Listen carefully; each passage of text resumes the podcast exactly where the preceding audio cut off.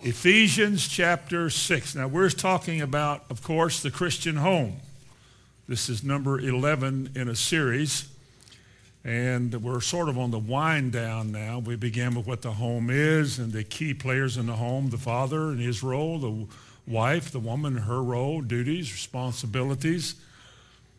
We spoke last time about children, about how they come to play in the Bible, what our responsibilities are to them. Now, tonight, and probably for the next two weeks, I want to talk about the younger generation, the teens and the young folks in our church who are beginning to be adults. You're growing up, and there's a lot in the Bible, a lot that God has to say to you about that. But we'll put that off until next time because tonight I want to talk about the responsibility of children to their parents. Again, it's an interesting subject, and there's a lot of information about that in the scripture. That's why we want to include it in this series, so that all of you who will one day be older adults, if the Lord tarries, you will probably have parents who are still alive, even as you have them now. And the Bible has something to say about how you relate to them what is required of you concerning them and what your responsibilities are. Now, in Ephesians chapter 6, somewhat of a classic verse on children and their parents, it says, Children, obey your parents in the Lord, for this is right. Honor thy father and mother, which is the first commandment with promise. You do that so that from God's side it may be well with you and that you may live long on the earth. You get two benefits from honoring your parents. You have to know what honor means, and you have to be willing to do that. But there's two ways in which God rewards children, two ways that he honors you. One, he said, it shall be well with you. The world is full of people that things don't go well for, that it really isn't well for. People who are constantly on edge, waiting for the other shoe to drop, uncertain, nervous, scared about so many things. But God said, if you will honor your parents, as the Bible says you should, he said, it will be well with you and you will live long on this earth. You won't have to go through your life fearing death. You don't tempt it either. But you don't have to worry about dying and leaving everybody behind and all of that when there's so much that you're here to do as parents and all that. He said, you honor your parents. And remember, you only get them once in life. You only get two real ones. And you honor them, and God said, It shall be well with you, and you'll live a long life. Now, that comes from basically Exodus chapter 20 and verse 12, the chapter that has to do with the Ten Commandments. As I'm sure you know, or hope that you know, the first four commandments have to do with man's relationship and attitude towards God. And beginning with number five on through the end of the commandments, it has to do with man's relationship with his fellow man. In the middle of the Ten Commandments, number five is children, honor your parents, that it may be not only well with you, but that you'll have a long life, longevity. As far as I'm concerned, unless it's a special cause or a special reason, like with Stephen, everybody should live a long life that we should not have to fear along the way things that cause death. We should not fear that because we have provisions in this word that is offered to us that deals with all of that. We really can walk through this world without fear. Doesn't the Bible say in the Psalms that he has delivered us from all of our fears? That's a statement, that's a judicial fact, settled, sealed, signed in heaven, never pass away. It doesn't work for everybody because not everybody believes it. Not everybody lays hold of it. It's like so many other promises in the Bible. People either don't know them or they've heard it, they just don't believe it. And so they live below the level that God has for them. I don't think all children today honor their parents, and I don't think all of them, it will be well with them. I think they'll struggle their whole life just like most parents do. They'll just struggle. Bitter, always complaining, just that I'm a victim. Just all kinds of ways you struggle. But God said, You honor your parents. It'll be well with you, and you'll live a long life. The word honor in Exodus 20 and verse 12. The word honor means to place a value on, a value which commands your respect. Something that is so important to you that you respect it. You don't want to tarnish it. You don't want to hurt it. You don't want to do anything with it. It means to treat or regard with honor or respect.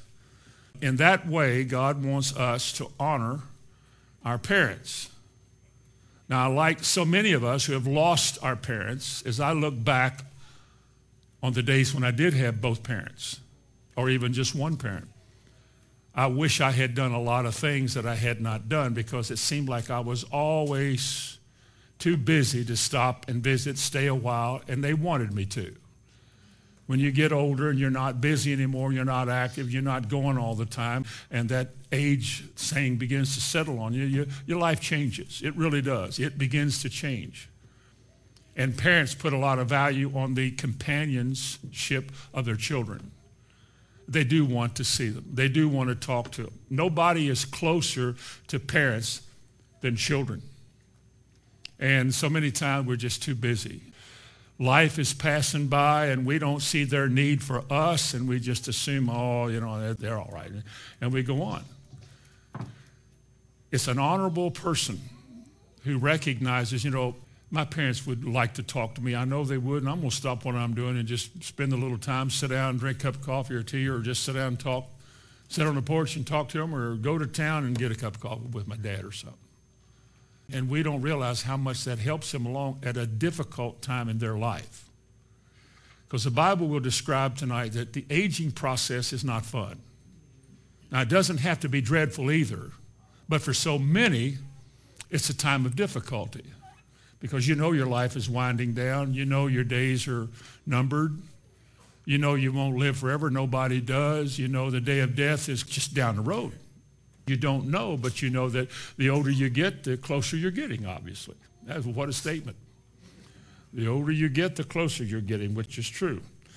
But concerning this business of honoring your parents, you have two things said. You can honor your parents or you can die early.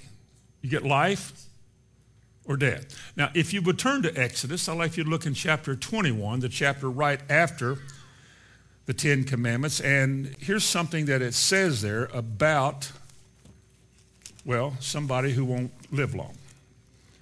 Exodus 21 and verse 15. And he that smiteth his father or mother shall be surely put to death. Why would anybody do that? Yet it happens a lot. I, like you, have read too many articles in the paper, heard too many news things, and too many times in which parents are mistreated by their children. In this case, smitten. Or a father and a son gets in a fight and the son shoots the father or vice versa. It's a dysfunctional relationship. Something is really wrong there, but it happens all the time. But here's what God says about it. If you smite your father, you'll be put to death. You can't live long because that's kind of value that God puts on your relationship with your parents in the New Testament twice. In Romans chapter 1 and verse 30, it speaks about traits of people who don't know God, and one of those traits is disobedient to parents, Romans 1.30. It says that they will be disobedient to their parents. In 2 Timothy chapter 3 and verse 2, it gives a list of the signs of the end times, the way things are going to begin appearing as the way people are doing things, heady, high-minded, and all that. One of those things is, again, disobedient to parents. It means children will have a disregard for what their parents say or what their parents want or how their parents feel about whatever they're doing. They really don't care because so much today is all about me. It's all about me, mine, mine, us four, no more. They don't want anybody to disrupt their freedom to go sin and fool around and hang around. They don't want any restraints and any restrictions. And whether a lot of you youngsters realize it or not, your parents are usually smarter than you are. They probably wouldn't take tests like you would in school, but they've lived long enough to know a whole lot more about life than you do. And a lot of times we as parents, and I am one, we can see the direction that a generation is going. And we know as Christians that the end of that generation is judgment and death, the whole bunch. And we don't want our children to be like that because they'll be judged along with them. So we tend to want to give them better advice and we warn them, you shouldn't do that. You should stay away from that place. There's no good. And children really get mad about that. I don't like people telling me what to do. I don't want, I'm my own. I'm my own man. And it really does grieve parents because you know you can't do anything about it. The things that probably could have been done should have been done a long time before it ever came to that kind of a confrontation. But the Bible tells us that in the last days, are people are going to be disobedient to parents, disrespectful of parents, and so on and so forth. In fact, speaking of that generation, would you go to Proverbs 30, next to the last chapter in Proverbs, and look with me beginning in verse 11. There is a generation. In other words, there is a time coming. There is a time in which a group, a generation, a conglomeration, there is a generation that curseth their father and doth not bless their mother. Now, the word curseth here means to lightly esteem, place little value on. In other words, have a whole lot of real indifference to what they need, who they are, what they've done. You know, they're just parents. You just wish that they would stay out of my space and I'll try to stay out of theirs. He said, well, there is a generation that is coming that curseth, that's what that word curseth here means, curseth their father, and doth not bless their mother. There is a generation that are pure in their own eyes, and yet is not washed from their filthiness. They go to church. Don't they say, I'm good enough? I'm as good as the next person? They do that, don't they? They do. And yet they're not washed from their own filthiness. Verse 13 There is a generation, oh, how lofty are their eyes, and their eyelids are lifted up. That's pride. There's a generation whose teeth are as swords, their words, their mouths and their jaw teeth as knives, to devour the poor from off the earth and the needy from amongst men. There is a generation coming that has turned so far away from God, I don't know if what we read here that can be turned back. But there was a time, and I believe this, there was a time, had the right things been said or done in their life, this could have been prevented. But when the parents set their teeth on the world, and begin to allow their kids all these unnecessary freedoms to do things, watch stuff, go places, and do things they shouldn't do, the whole generation will be judged along with those parents. Every child that God gave us is a gift. God expects us to do our part in applying his word to our children so that they can become godly seed and when he calls them, they respond to him and serve him. And on the contrary today, a lot of kids at 15 years old, they don't see it at home. They're not convicted by anything they see at home with their parents, nor would they want what their parents have. They see a lot of hypocrisy and inconsistencies in the church, and so they turn away from it. And God will judge more than we've ever thought of it. God's going to hold a whole lot of people accountable. I suspect one day, I don't know how it will be, and you don't either, but when eternity comes and the great judgment is there, time ceases. There's no more time. Nobody can be weary or tired anymore. A lot of children are about to face eternal judgment.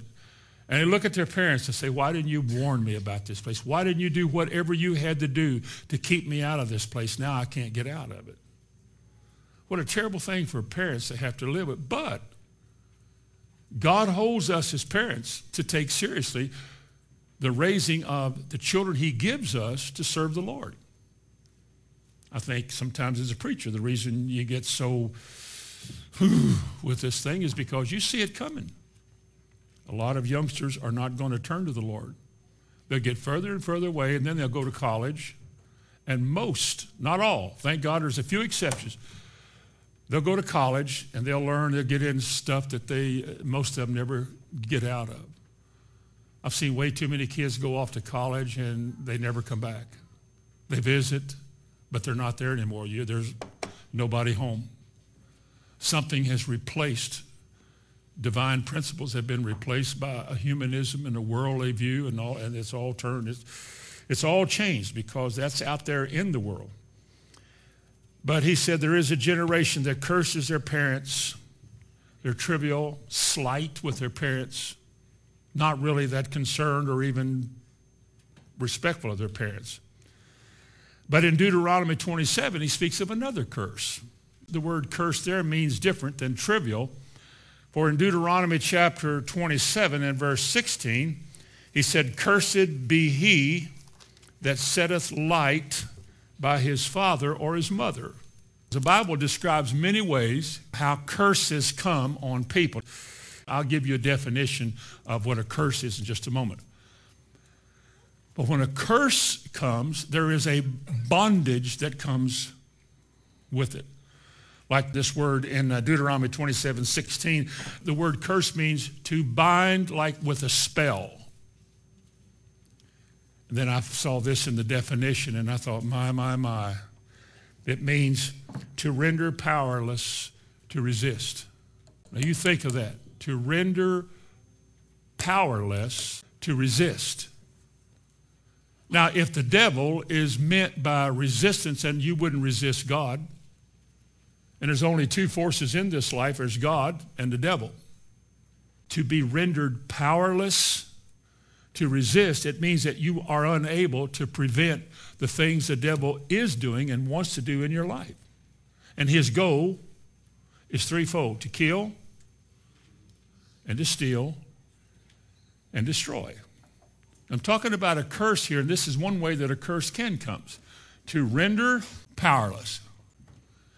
Is that why so many things just keep on happening in people's lives? The same old weaknesses we had 20 years ago are still prevalent. The same faults and failures that we pled with God about 20 years ago are still dominating our lives or dominating lives? Is the reason that so many people in the church are not escaping this bondage and this binding that the devil brings is because they're cursed. It is one of the reasons. You can be cursed because you're not like, you remember Malachi? We're familiar with that one. Cursed is the man that does not honor the Lord with the substance of his increase. Remember that? Most people, I don't think they think a curse could happen to them because, look, I go to church, I raise my hands, I've been filled with the Spirit, I speak in tongues, etc., etc., etc. So I must be all right, as though this is what keeps you from coming under a curse. Yet the Bible says you can be cursed because of your relationship with your parents.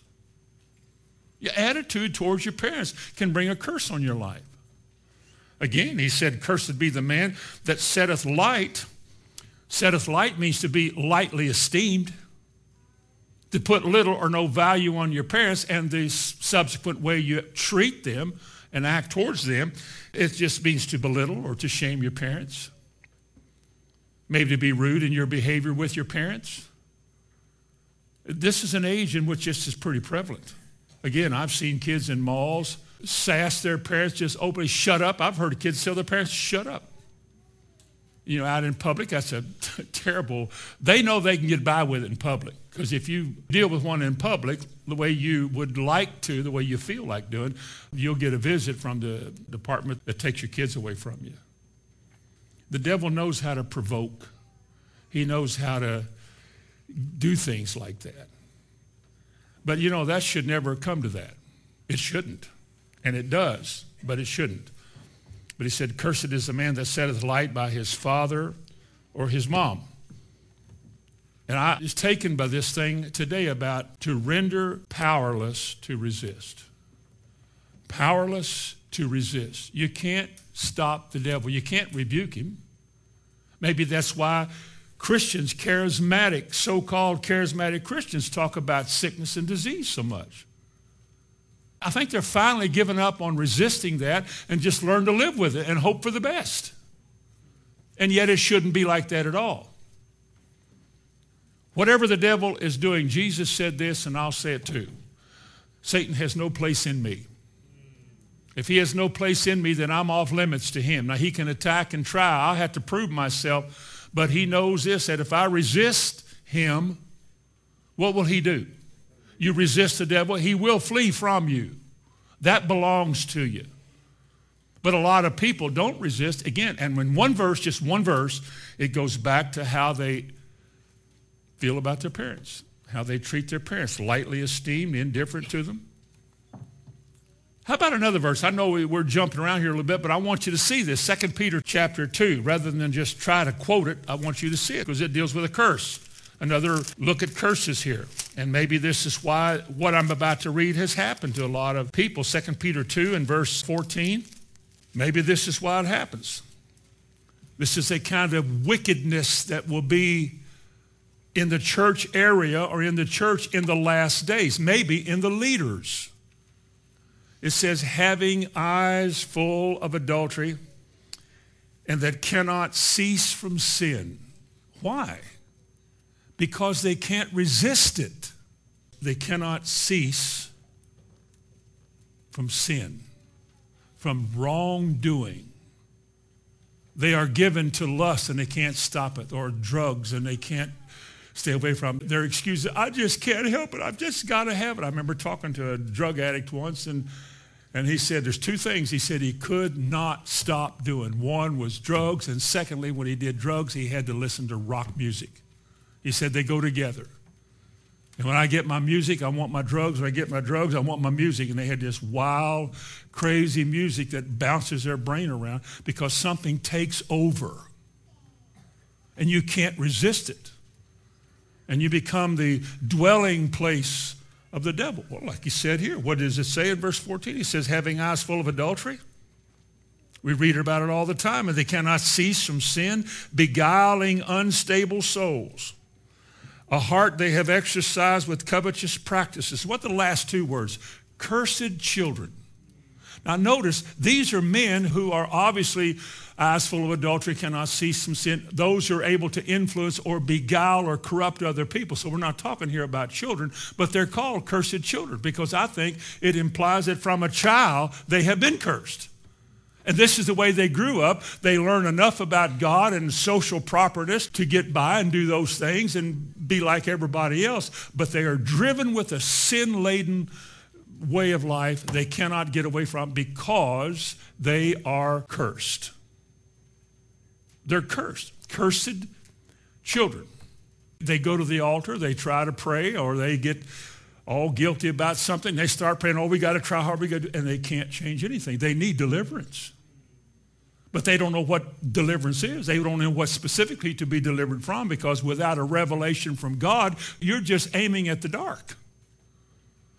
You can just say, oh, I want to be delivered. I want. Sometimes you have to get specific. Jesus often asked demons, What is your name? That's pretty specific. What is your name? You come out of him, or he came out of her. That type of thing.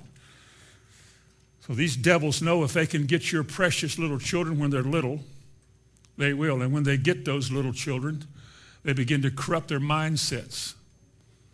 And they begin to teach them you should be your own person, your own boss. And if you don't get what you want, complain and cry. Throw a fit.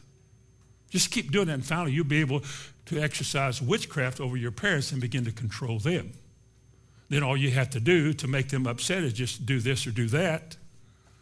Or all you have to do in public is just throw a fit because they can't do nothing about it, and you can just wear your parents out. You may get spanked when you get home, but look, you're in control in other ways. And kids do do that. And where do you think that comes from? Where do you think a spirit of witchcraft and control comes from? It comes from the devil. How was he able to do that? Because we didn't recognize it as parents and we let it go. Well, we thought it was cute. Whenever they want something, they cry or throw a fit. Whenever they want to go somewhere, they oh, and they do all these things, and we just give in to them. When they get older, we go in debt to buy them cars and houses because we just want you to have everything because we felt like such lousy parents that if we can give you what you want, then maybe we will be better parents. It's a demonic game. The whole thing is demonic. But it happens, and it's part of a curse. Now, my parents, your parents, and nobody else's parents were ever perfect. I love my mother. I love my father. I especially love them. I realize how much more I love them than I ever showed them after they were gone when I could no longer talk to them. I realized the first time after my mother had died back in 99, when I went into the house the first time alone, and I remembered for the 16 or 18 years we lived in that house, there was a memory in every place, every room, every part of a room, a conversation, a funny event, your bedroom, that other little bedroom, and uh, just so many things, and you're being still and, and you're waiting to hear that voice. You don't hear it anymore because she's gone. You knew that something in your life is gone. And then you realize, you know, I wish you were here. I'd like to talk to you again, at least just one more time. But it's too late. Then I realized, you know, I think I could have done better as a child than I did, and I hope God will not hold that against me. I remember many times my dad, he grew old real fast. He didn't last long. He died in his 60s. He just wore completely out. And I wonder how many times I wish I'd just gone by, pick him up on a Saturday and go down to the service station, sit down there where everybody hung out and just laugh and talk. But I didn't. But I wish I had it because I can't now. But I would like to have bonded even more so than I did. You know, mother bonds with her child, whether the child bonds with her or not. But I wish I'd done better as a child. I know, again, that both of my parents were imperfect. And I laugh at some of their traits now, but I realize they're not a laughing matter when it comes to Judgment Day. Even though they weren't perfect, we as parents, we grieve over the mistakes and the failures of our children. When you make mistakes, you go the wrong way, you do the wrong thing. Even though you didn't get caught, it grieves us because it's another reminder that we're not doing our job right. And it's nobody's fault. Nobody else can be blamed for not doing a better job than parents. We could have done this better. But we take for granted, you know, we're taking you to church. We're putting you in the church atmosphere, therefore. Or we go on a youth rally, oh, this will be good, therefore. And we want something good to come from something else. But we never really wanted to work hard at bringing Christ into the environment of our home and making our children understand how much we really want you to do well in life. We want you to grow up and have good people skills and good work ethics, but we really want you to be saved. Well, I don't know if I told all of them. I've said to one or two of them every now and then or through their lifetime that, you know, I don't care if you're rich and famous, ugly, or whatever you are. I just want you to go to heaven. Because there's no greater end of life than heaven. And there's no greater tragedy than hell. Heaven you can make. It's not easy, but it's possible. It's there. Hell is the easiest place to go. It requires no effort whatsoever. You don't have to try. You don't have to work at it. You just go automatically. If you want to escape, you really have to apply yourself. You have to see how badly you want it, and then you have to live for it. Otherwise, you give in to the situation, you give in to your weaknesses, and you, you let go. But a dishonorable child, when you have one, it really grieves you. You fret over it. I do. I have. I hope I don't ever again. But I know how it feels. I know how my mother and dad must have, or my mother, my dad wasn't so concerned as my mother was, used to come home at night way too late or way too early.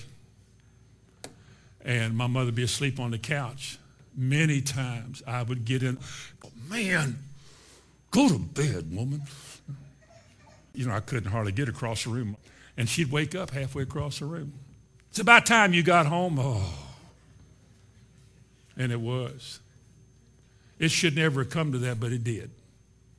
And I realize now, see, I'm looking back now and I think, my mother probably, she might have said a prayer before she went to bed on that couch, but she couldn't rest until I was home because she didn't know where I was. She didn't know what I was doing. She probably imagined. But I just realized how much my mother loved me, my parents. My dad did too. Later on in life, we worked together. I worked for him one summer. One of the best times I had is growing up. And I realized that I could have done better. Now, I've been forgiven, of course, because I've seen all what I'm telling you, and I, and I have repented and asked God to forgive me of all of this. I'm sure he has. And there's not a curse on my life. My wife and I are not cursed, so I know that God's forgiven me. I could have done better. I suspect a lot of you young people could do better yourselves. If you still have parents that are alive, I think it'd be good just to go visit them. And don't say, Brother Hamilton told me to come. You got to go on your own. Just to be able to say while they're alive, I want you to know that I appreciate all that you've done. One night, Bonnie and I had just gotten in bed, and we heard a knock on our door, and one of our youngsters came in the room said, Can I talk to you? And I'm thinking, Oh, no. Not another one. Oh, God. I quit. I quit. I sat on the edge of the bed and I said, I'm going to quit. And this youngster sat on the bed and said, I just want to thank you all for raising me and for giving me all this, you know, and helping me out. And I don't deserve it. You've done. And I thought, get out of my room. You know. I thought, well, that is good. That is good. But I think you come to that realization one day. If you do in this life, you're blessed. Young folks, you're really blessed. Nobody will ever love you more than your parents. Not your wife, not your children. Nobody will ever love you more than the woman and the man who brought you into this world. Now, not everybody obviously knows all the details of that. I did. And I know that nobody loved me more than my imperfect mom. I know the example that they set for me in the home was not always the best, and I know that wasn't good, and I know I learned a lot of things there that I shouldn't have done, but it was my example. I've seen my parents argue in front of me. I've heard them talk about other people in front of me. I've heard bad language. I heard bad language my whole life. I mean, I heard it all my life. It was like saying hello. But they did that in front of me, and so it was no surprise to them as I grew older, I talked the same way they did. So I had imperfect parents, and I'm sure that you all do too. So don't complain about them too much because if you look at yourself with the light you have now, what God has taught you the last few years, that we have no excuse either. You don't either. Because it can be better with you now. I don't care how bad it was, you might have been a victim one time, but with the light that God gives, you're not a victim anymore. You can be released and delivered. You can walk truly, as the Bible says, in newness of life we do as parents. We feel bad when we make mistakes. We feel bad when we miss it. I know my parents did. I know my mother must have cried a lot of times. I have wept myself because of things that have happened. I wish had never happened. When you have a child that won't mind, it makes your life worse. Then you feel worse about what you've done. It really lays on you hard, adds to your sorrow, makes your job as a parent harder because now you don't know what to do and you try real hard to do anything you can to make your child love you.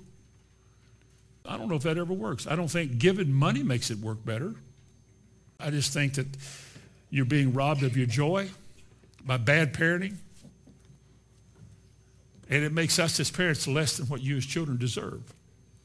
We want you to have two good parents who are meshing together into one good parent. Same message, same example, standing together, with your interest in their mind, praying for you every day. What a pleasure it is every day to approach the Lord and say, I want to thank you for my children. I ask you to bless each one of them and their children. I can't mention them all by name. I'm not sure I remember all the grandkids' names, but I got so many of them, but I do. I know their first name. And I ask God to bless my children. And I believe that in the course of time, anything that's not right will be made right. Anything that is not straight will be made straight. I do not believe that prayer is an aimless exercise with God. I think when you have faith in God and you know how to release your faith, you approach God according to his will. And you begin to pray for your children. God bless them. Now, back to your obligation. What is your responsibility as children in taking care of your parents? How many of you believe that young parents will eventually become older parents and could possibly become old parents. Is that possible? Or do parents just stay 30 their whole life? Ask Bonnie, they don't. But anyway, What is the biblical responsibility of your parents in the future, in old age? What should we do? Well, there's a story in the Bible in Mark chapter 7 when Jesus was rebuking the Pharisees for their putting their traditions, the traditions of the elders, above the Word of God, the written Word. See, there was a written Word, and then there was a spoken Word, which is traditions passed on and altered, no doubt. And one of the traditions that they had was that if you had money with which, or resources with which you could help your parents, obviously implying there comes a time they might need it. They obviously don't need it when they're raising you because you couldn't do anything about it. But in the context, there may be a time in their life in which they're no longer able to meet their needs like they used to after raising you and now that you're grown and you've got the resources wherewith you could help them but according to your traditions you can dedicate all your money to god and call it korban it's dedicated to god and therefore, you say to your parents, Well, that which I have, which I can help you with, is Korban. And Jesus said, You have by your traditions, remember Matthew 15, he says something similar, you have by your traditions made the word of God a no effect. Now, implied in Mark 7, again, is that one day your parents may need you to help or assist them financially or otherwise. And I know this that no parent, none of us, None of us ever, ever, ever wants to be a burden on our children. Never. To me, ideally, you come to the place where it's time to go, you know it's time to go, and you go. And you don't hang around and linger, you just go. And when you go, they don't have to sort through all the, well, you know, it's, we watched them go.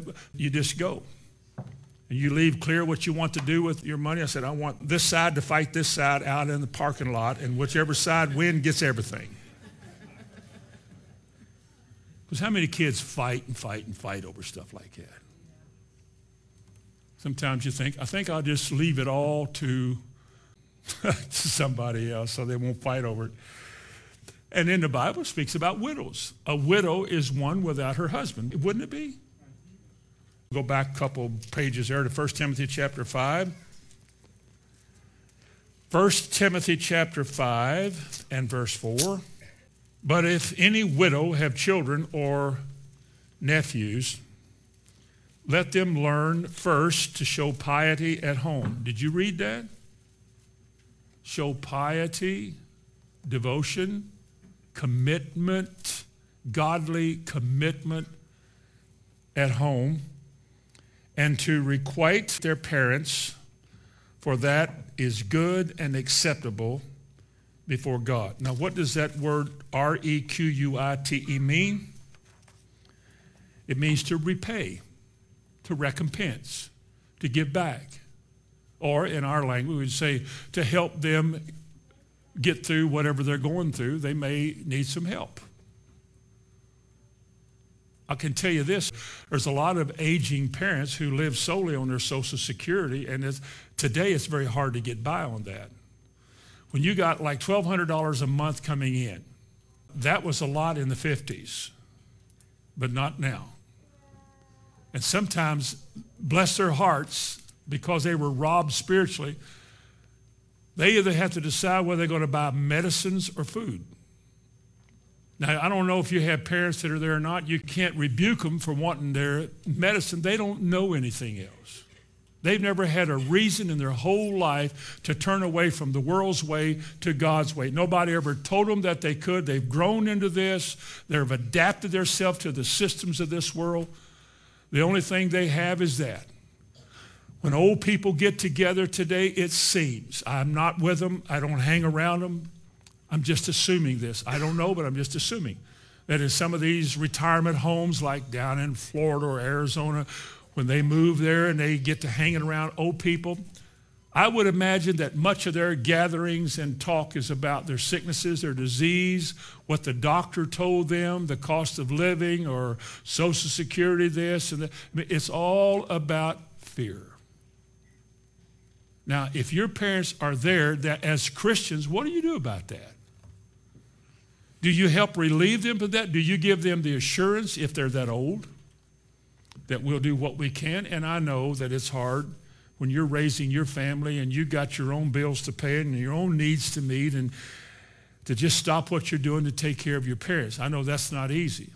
It was easier for my brother and I because we were both blessed enough to be able to do that, but we didn't have to. My mother was so well arranged that she had it all figured out. She had it all figured out. So my parents were never a burden to me.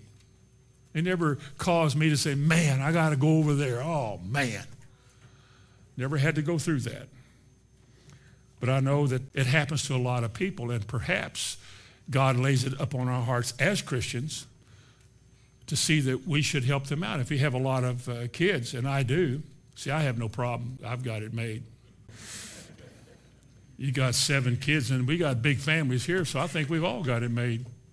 All we have to do is pray for the success of our children so that they can all do well and then that way they can take care of you. But as I said, mine won't ever have to do that with me or their mother. God will take care of us. Now, care, though, might go into something beyond money.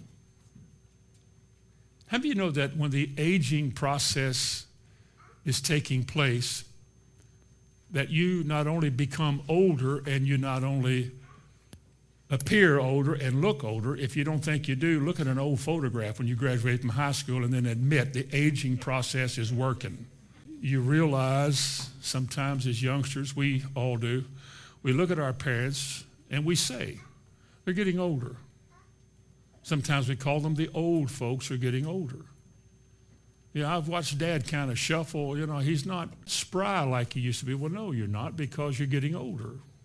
Your strength is not what it used to be. Your muscles become smaller. Your skin becomes ugly.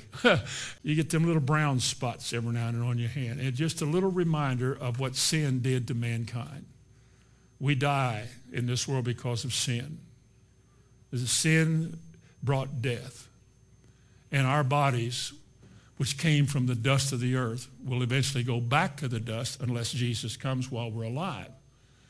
But while we're here, this body gives way to a timeless process called aging. And we do get older. And we get weaker. We get slower.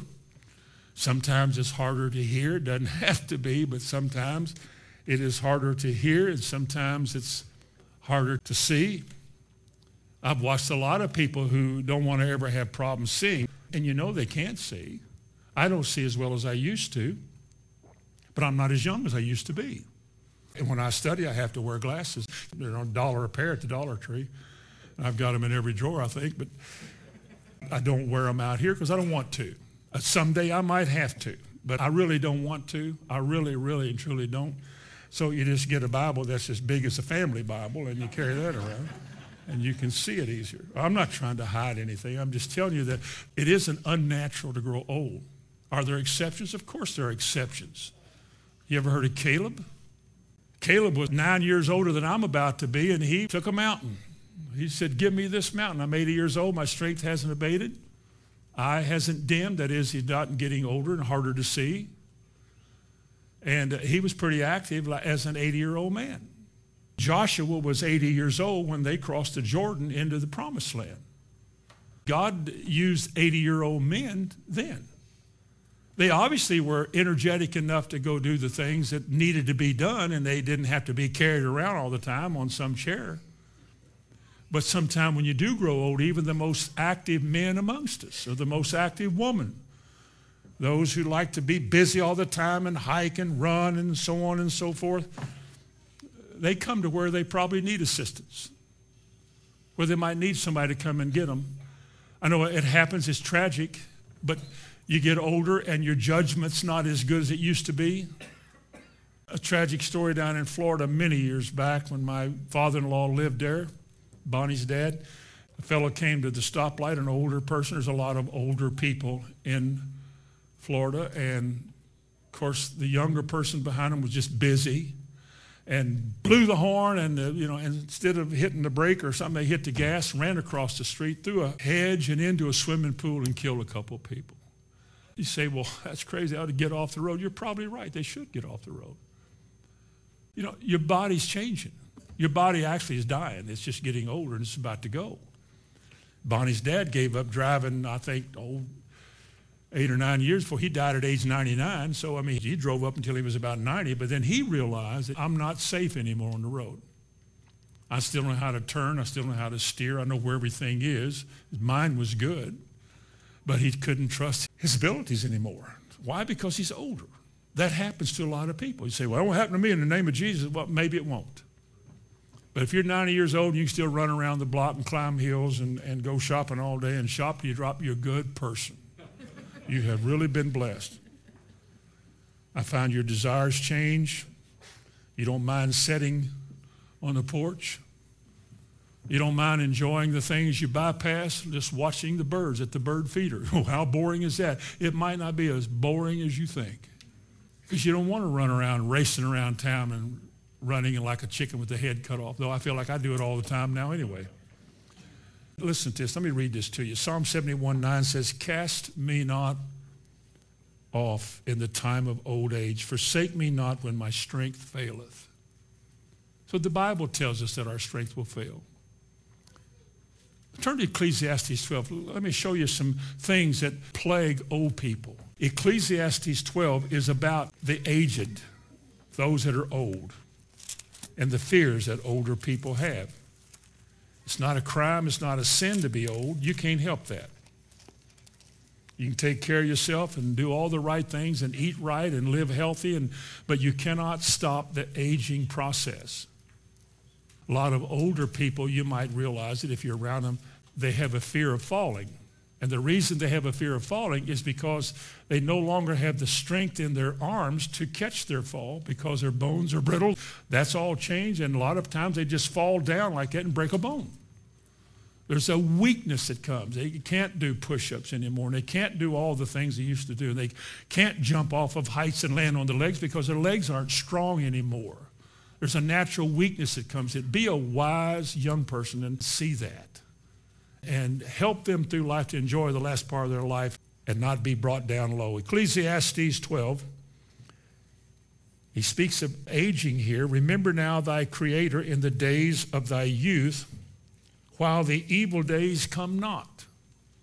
While the evil days come not. What do you reckon evil days are? Well, let me give you another story. In 2 Samuel chapter 19 and verse 33, David is leaving Jerusalem. He's being run off. As he's going out of the city with his band of men, he sees an old man named Barzillai. He says, Barzillai, come and go with me, and you stay with me. And this is what the old man said, and this really tells us what it's all about.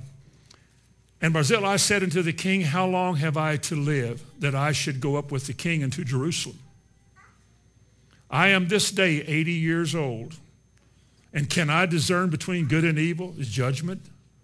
Can thy servant taste what I eat? Now, I haven't had that problem. They say you start with crackers and end with crackers. I jokingly said that to my wife, and I got rebuked again for that. Y'all need to pray for me. But she didn't rebuke me. She said, Well, I rebuke that. I said, Well, I do too. I do. We both rebuke it. But he said, Can thy servant taste what I eat or what I drink? Can I hear any more the voice of singing men and singing women? Why should thy servant yet be a burden unto the Lord the King? Because that sometimes is the way, and I did. We often look at parents and their needs and the different change of pace. Man, I'm busy. I want to, you know, let's go. My mother said one time about fixing her watch, and I was in my 30s or 20s. She said, Can you see that? And I said, Well, yeah, I can see that. Of course I can see that. My eyes are perfect. And they were. And then I get older and I think I'd like to tell what time it is, you know, sometimes. I can, but I'm making a story. But so this evil days idea probably comes from the realization, having seen it himself, of how it is when you get older and everything changes its pace. Food, hearing, seeing, tasting. Again, I don't think it has to be like that, but the Bible describes that as a common experience. Let me go back to Ecclesiastes 12 now. while the evil days come not, nor the years draw nigh, when thou shalt say, I have no pleasure in them. All I do is sit on the porch. Anyway, while the sun or the light or the moon or the stars be not darkened, nor the clouds return after the rain, in the day when the keepers of the house shall tremble, and the strong men shall bow themselves, and the grinders cease because they are few, and those that look out the windows be darkened. It's just the aging process. You can't do what you used to do. You can't do the jobs you used to do. You need help now. You need to surrender that. And things have just changed. Verse 4 And the doors shall be shut in the street when the sound of the grinding is low. You can't hear as well. And he shall rise up at the voice of the bird, and all the daughters of music shall be brought low. It's hard to hear those songs. Also, they shall be afraid of that which is high, or heights. They shall be afraid of heights. Why? Because they're afraid they will fall. Why would they be afraid they fall? Because they don't have the strength anymore to just fall down and catch themselves. They don't. And fears shall be in the way. There are fears. What would I do if my wife or my husband wasn't here? What would I do? What would we do if the government didn't give us our check? What would we do if this house caught on fire, as ours slow as we are, how we get out of here? What would we do if? You think, we don't have to think that. We don't have to, you're right, but people do. And the almond tree shall flourish, and the grasshopper shall be a burden, and desire shall fail. There's a lot of things you used to do you can't do anymore. Because man goeth to his long home, and the mourners go about in the street. The long home is your eternal home. And when that goes, the people who knew you and loved you will mourn because you're gone. But here's a description in the first five verses of the aging process. In verse 6, or ever the silver cord be loose, or the golden bowl be broken, or the pitcher be broken at the fountain, or the wheel broken at the cistern. Now, most commentators seem to think this describes the parts of your body, the bowl being your brain, and this, and all these things that used to be such strength and vital parts of your body have ceased to be or they've broken. And when that happens, verse 7, thus shall the dust, we hear this at funerals all the time, then shall the dust return to the earth as it was, and the spirit shall return to God who gave it. That's death. And preceding death, a natural aging death, you find these traits. Now, I would suggest to all of you that we realize that one day all of us, if the Lord tarries, all of us will be older. We will be aged. We won't get to see all of our grandchildren. The baby, we probably won't get to see them grow up and marry. I've claimed I will. If they keep having them, I'm going to be here till I'm about 100. I do. I want to stick around. I don't have any desire to just stay here and linger and be in everybody's way, but I do want to see all my grandkids grow up and do well and want them all to go to heaven. My grandchildren and my children. But we need to realize that when you have aging parents, that they may need assistance and they may need help. You know, daddy may be proud, I don't need anything. But they do. They do every now and then. You want to take that to heart because that's one way you honor your parents. You're thinking about how you can help them, be of assistance to them, make their life a little easier, or bring a little joy or enjoyment into their life, or bring some peace and joy or encouragement to their life. You might be surprised how many parents in nursing homes never get visited by their children and they get mistreated and shoved around. There's nobody that cares. I don't know who their parents would be or their children would be, but they really do have disrespect and dishonor for their parents. Your parents will always be in your life. As long as they're alive, they're going to be there, and you have to deal with that. They're going to need you. So don't complain or fret about, well, I got to go over there. Well, you know, they old. I just sit around and talk. Dad keeps repeating himself and telling the same story twice. No, he doesn't either. And they, you know, I just, oh man. Listen at this verse of scripture in Proverbs 23 and verse 33. Hearken unto thy father that begat thee, and despise not thy mother when she is old. So I'm glad they're both there.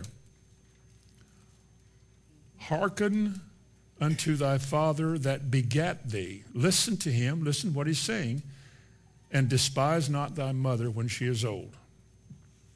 Now, let me close with a question. How much have your parents done for you? I mean, I don't want all you young folks to speak out. Some of you might be sitting here very selfish thinking, they ain't never done nothing for me. I ain't got anything. And you're missing the whole point. They brought you into the world. If you had asked to be brought into this world the way you've turned out, they'd probably say no. But you're here. You might not be grateful. You might not be thankful. Your parents might not have taken you serious. I don't care what mistakes any of us have made. We're here right now with truth being presented to us about this. All that's wrong can change. There's nothing the devil has done that God cannot undo. It can all be fixed. Amen. So, when you realize how much your parents have given you, my mother worked one year at a census bureau, a job she said she hated, but she was good with numbers and orderly and everything. She was all of that. And she worked one whole year to put me through college when I lost my scholarship. Had a lung operation and they, they wouldn't let me play ball anymore. She worked all that time to send me to college, pay all the tuition, and send me $10 a week to boot. Now, that's a lot of money back in the 50s. It really was. You, $10, that's just a Big Mac. That was a lot of money then. And she sent that to me every week, and I was not very thankful. Sometimes I wish, why couldn't I get more? I want a car. They even bought me a nice 51 Chevy Power Glide. See, I have owned a Chevy, a 51 Power Glide. And I went through college. I took Bonnie out to get a Coke once in my old Chevrolet. And they bought me that. I remember I came home once, and I, this is the truth. This is how bad I was I said, well, we got a little surprise for you. I thought, oh man, I hope it's a 57. My neighbor across the street on, I used to watch that thing back out, and that floorboard going up the road, he'd go, Whoa! it wouldn't go any faster. It just made a lot of noise. And they said, we bought you that car. And I remember saying, wow, thank you. But on the inside, I was going, I don't want that thing. I want a V8. But it worked. It worked. Maybe you don't know, but your parents do a lot for you. They sometimes try to fix the meal you like the best because you're not getting along well at home, and they want you happy. But I'd advise all your parents, don't give in to sin. Don't spoil them. Don't make them think you're trying to gain their love. But a lot of times we do. Spend money for education, give kids a lot of things because we want them to do well in life. We give them everything but the hope of salvation. The only thing that's necessary, the one thing that parents should give their children, the easiest, freest thing they have is the Word of God. Remember Ephesians 6 3, where we started, he said, that it may be well with thee and that thou mayest live long on this earth. It all goes back to how you relate to your imperfect parents. Amen.